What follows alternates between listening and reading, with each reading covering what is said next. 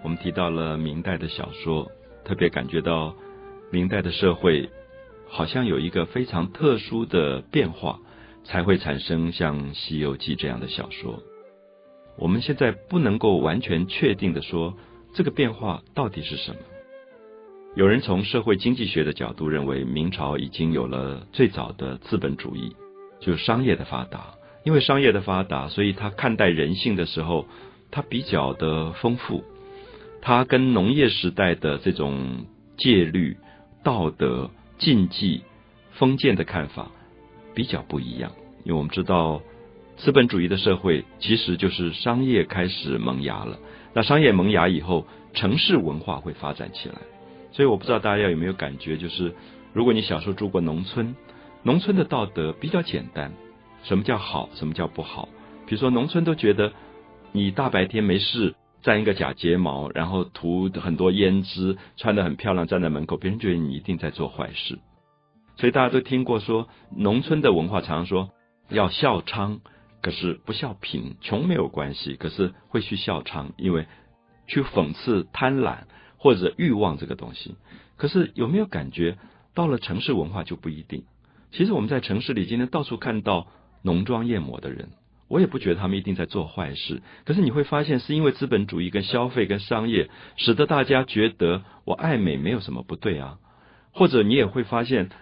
城市的文化真的跟农村文化也不太一样。农村会觉得一个女人结了婚，她就是永远专心相夫教子。可是今天在城市文化，有时候你也会觉得，好像女性的角色未必这么单纯，她也有她自己的社交生活。你会发现，今天在城市文化里，因为商业的发达，女性可能会是一个主管，所以她扮演的角色不只是一个家里的母亲跟妻子的角色，同时是一个公司主管的角色。那么这个时候，你会觉得她的丈夫如果以农业社会要求她说：“你一定要回来给我带孩子，给我做饭”，好像又完全不完全对。所以我不知道大家会不会发现，我们今天要讲到。明代的有些小说开始复杂化，其实在讲很多人性在城市商业来临以后人性的自觉，所以我们可能会碰到一个大家不太敢看的一本明朝小说，就是《金瓶梅》这本小说。我说不太敢看，是因为很多人都知道《金瓶梅》是跟性有很大的关系，很多人认为它是一个天下第一本淫书、淫秽之书。那甚至有人说这本书里面有毒药的，你看了以后。都会中毒，会死掉。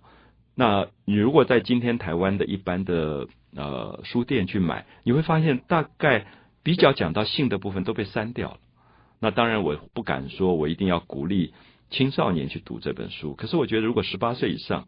我倒建议说《金瓶梅》这本书其实是不可不读的，因为。我觉得他讲欲望讲到这么真实啊，所以我记得我最早我自己看到的一个版本是从日本买来的明朝万历年本的《金瓶梅》，是全部没有删的。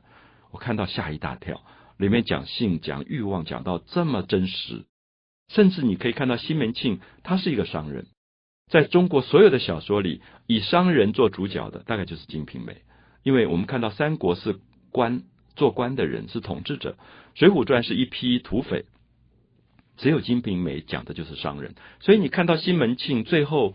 娶这么多的小老婆，然后每天嫖妓这些事情，玩性的游戏，你忽然恍然大悟，原来商业的文化是有一个酒家文化的背景在那里。我记得小时候在比较农村里面，谁敢去酒家？想到酒家就觉得是坏地方。可是后来我认识一些商人朋友，他们很自然谈生意都在酒家谈，而且很自然旁边就叫一个陪酒的人坐旁边。所以你忽然发现，《金瓶梅》其实是一个商业文化的真实反应。然后这里面流露出欲望的泛滥，流露出西门庆在商业，因为商业有时候会暴起暴落。所以它其实也产生了农业社会没有的一种不安全感，所以你会觉得在一席之间，那个股票可能会让你涨到上千万的那个人，一天里面上千万的人，跟一忽然掉了上千万，他的情绪的波动常常会发泄在欲望里面。其实光讲我自己身边的朋友，在有一段时间台湾的股票上涨的时候，他们一天就可以刷卡消费掉近一百万元。买衣服，然后去大吃大喝，因为他说我今天忽然变成富有的人，因为股票上涨了。可是其实那个东西很空虚。然后忽然那个东西掉落的时候，他一天之间有一个朋友跟我说：“你知道我今天一天股票掉了一亿。”然后我看到整个人好像崩溃了一样，所以我就会开始知道商业的文化的背景会产生一个不同的人性出来，其实是金瓶梅。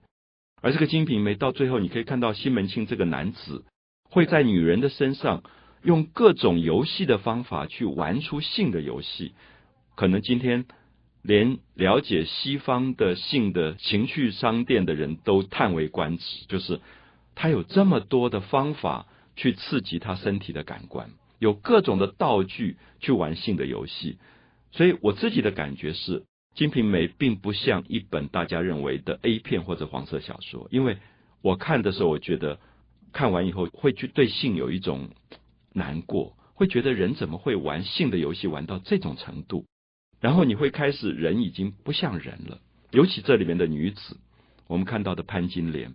她被对待的方式完全像一个玩物，不像一个人。那所以有时候你会听到有一些商场的朋友说，他们呃到哪里哪里啊，有时候不一定在台湾，然后去很便宜怎么去玩一个女人。你听到的时候你会很难过。我立刻就想到《金瓶梅》，所以《金瓶梅》的文化其实是一个商业起来以后必然要面对的文化。我觉得今天大家不敢看，是因为不敢面对我们自己的商业文化里面发现的人性的病变。我现在用到“病变”这个字，当然有我的主观，我会觉得人性有它温暖的部分，人性有它健康的部分，人性有它追求幸福跟快乐的部分。可是我觉得，如果一个人玩自己的身体，玩到最后都已经不快乐了，那么所谓何来？啊，所以我会觉得《金瓶梅》里面其实有一个对于性的文化的反省，有一个对商业文化的反省。这种通宵达旦、大吃大喝，然后通宵达旦去玩弄性的游戏的一个生活，其实是证明了明代的富有之后人的某一种感官欲望的